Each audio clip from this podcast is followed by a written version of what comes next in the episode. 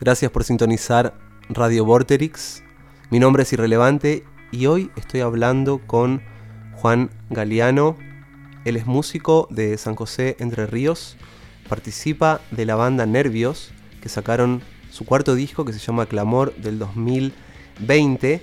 Hola Juan Galeano. ¿Cómo estás? Yo estoy espléndido. Un poco de frío igual. En el disco, eh, que me gustó mucho, empieza diciendo con el tema Ya sé, dice, toda la historia no es más que la historia que nos inventaron. Y lo loco es que hay un integrante de su banda que estudia para ser historiador. Sí. Qué loco eso. Sí, sí. Está bien, es un chabón que encara el anarquismo, le gusta eso, eh, eh, es muy idealista en ese sentido y le gusta mucho la historia. Eh, y yo, digamos, no sé lo que le harán estudiar ¿no? en su carrera, pero en este caso lo que trato de decir es que todo lo que estudia no es así, es mentira.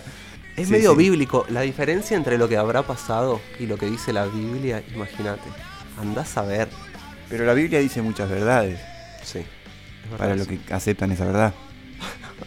o sea que las verdades son movibles. Vos lo que decís también es como todo lo que te están contando es un fragmento de algo, es como un pedacito de una mirada. Exactamente, lo que yo trato de decir es que el que contó la historia fue el que ganó. Eh, no sé si fue el mejor, el bueno.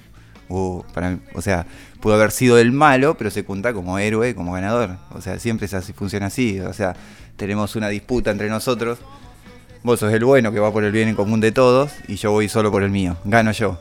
Lo hice por todos ustedes. Porque lo que él quería era otra cosa. Es verdad, en nombre del amor, y eso se hicieron tantos quilombos y en nombre de la paz, hay otra canción que me gustó mucho, que sonó hace un rato en el programa, que se llama Inexistencia, que dice, no entiendes la existencia ni por qué los demás no se lo preguntan. Y eso es como, me sonó a qué envidia vivir despreocupado, ¿no? Como decir, estás viviendo, no te preguntas nada y yo sufro más de la cuenta. Tal cual, porque esa letra Obviamente que eh, ser, o sea, mi serie existencial, digamos, todas mis letras son muy existencialistas eh, por charlar mucho. Pero eso no, no me hace, este, no, no, no, estoy exento a la realidad, por lo, cual, por lo cual iba a mi trabajo que tenía en ese entonces todos los días, todos los días, y hacía siempre el mismo camino y llegó un punto donde si lo hacía de otra manera me daba la sensación de que algo iba a ser diferente. Y ahí aparecían todas mis dudas, mis preguntas, ¿qué carajo hago con todo esto? Eh, ¿Cómo puede ser que mis compañeros, digamos, no se pregunten por esto? Che, estamos repitiendo, estamos repetitivos todos los días. Entonces terminaba maquinando siempre este, y pensando, después de esto que viene la muerte. Porque, no, siendo este, extremista un poco, porque lo que estamos en, este nivel, digamos, hay que laburar, hay que, hay que sobrevivir. Y esta letra inexistencia habla un poco de, esa frustración, pero de la parte poética. Ok, yo veo siempre lo mismo. ¿Cómo es que eh, sucede que yo el otro día me levanto y veo los mismos árboles, eh, voy de camino al mismo lugar y me volvió como el pensamiento de la muerte?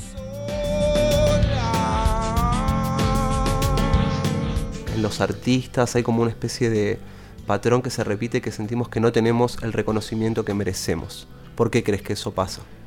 Eh, yo creo que ahí estás tocando un punto que sí, el artista siempre terminan siendo particulares, este, siempre son particulares, siempre son personas que, son diferentes. A veces son, eh, yo creo que los buenos artistas no pueden lidiar con la realidad esos que te parten al medio cuando los escuchás o ves sus obras o sus películas, son esos que incluso nos pasan los 29 años, ponele, porque terminan muriéndose, porque no aceptan, o sea, eh, el, trato que uno hace, digamos, porque termina siendo reconocido, es muy buen artista, pero no lo acepta. Y después lo, el resto, ponele que tiene esa patología de pensar no tenemos el reconocimiento que merecemos porque está dependiendo que el otro le dé el reconocimiento. Porque si uno se reconoce por lo que es, digamos que te chuparía todo un huevo.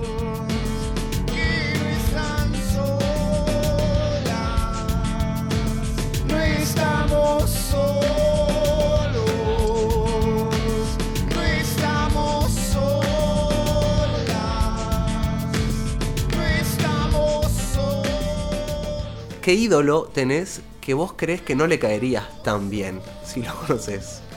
Qué, qué interesante, sí. ¿A quién no le caería bien?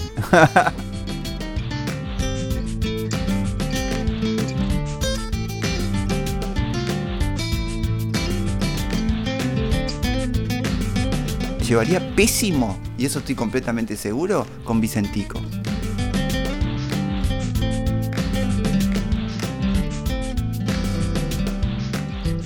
¿Qué onda? ¿Por qué empezaste a grabar solo? Es más como esa cosa de no quiero que todo pase democráticamente por las manos y mentes de otras personas. Me encanta que, me encanta que otras personas puedan eh, hacer lo suyo dentro de la música que yo hago. Ten en cuenta de que vivo en una ciudad donde la producción musical siempre estuvo completa, muy limitada, digamos, casi que es, escaso, digamos, conseguir estudios y demás. Siempre tenés que moverte a una zona, a algún lugar. Por lo cual, desde eh, que agarré una guitarra, me estuve grabando en esos mini componentes de cassette, doble casetera, cambiando los cassettes y grabando sobre el cassette que había grabado la primera pista, pasaba pa, y grababa lo, que sonaba en el cassette más lo que grababa arriba en esa pista. Y eso lo hago desde, desde el principio. Y siempre, nunca lo hice con la banda, siempre lo hice yo con mis canciones porque, no sé, era más fácil, digamos, y no necesitaba de todos ahí al lado mío, o toca acá, o nada, podía hacerlo solo. Y bueno, y agarraba el bajo, la, batería, eh, la guitarra, eh, cantaba las voces, quería buscar arreglo, agarraba los vasos, las cucharas, este, golpeaba las puertas y todas esas cosas, sumándole, digamos, lo que hacía. Eh, y el hecho de, creo que en cierto punto siempre fui solista.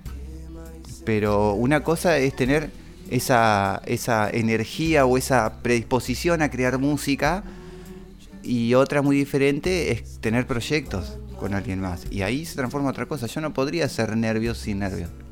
¿Me entendés? Yo no podría sin esos músicos hacer esas canciones. Porque siempre se trabajan en conjunto y trabajamos la emoción, trabajamos la, la, energía que se maneja por los acordes, las melodías que suenan, los coros, qué sé yo, más la letra. Si nos gusta, ok, vamos estableciendo una, una, una fórmula entre todos, decir, ok, yo me siento como así, está buenísimo, papá, y resulta en una canción. Yo eso como solista no lo podría hacer, porque eh, no tendría eso que tiene la banda. O sea, se sostiene también en los años por eso, porque eh, soportamos la vida gracias a tener ese espacio donde nos vamos a otro lado y trabajamos de esa manera, organizada, eh, repetitiva, monótona, incluso a veces frustrante, pero nuestra. Estamos charlando con Juan Galeano. Vamos a dejar todos los links para que escuchen el disco de Nervios. Eh, mientras charlábamos, escuchamos temas del cuarto disco Clamor. Así que gracias, Juan, por tu tiempo. No, por favor, acá estoy. Preparado, pero no listo. Siempre listo y nunca preparado, John. Gracias por sintonizar Radio Vorterix Rosario. Nos vemos la próxima.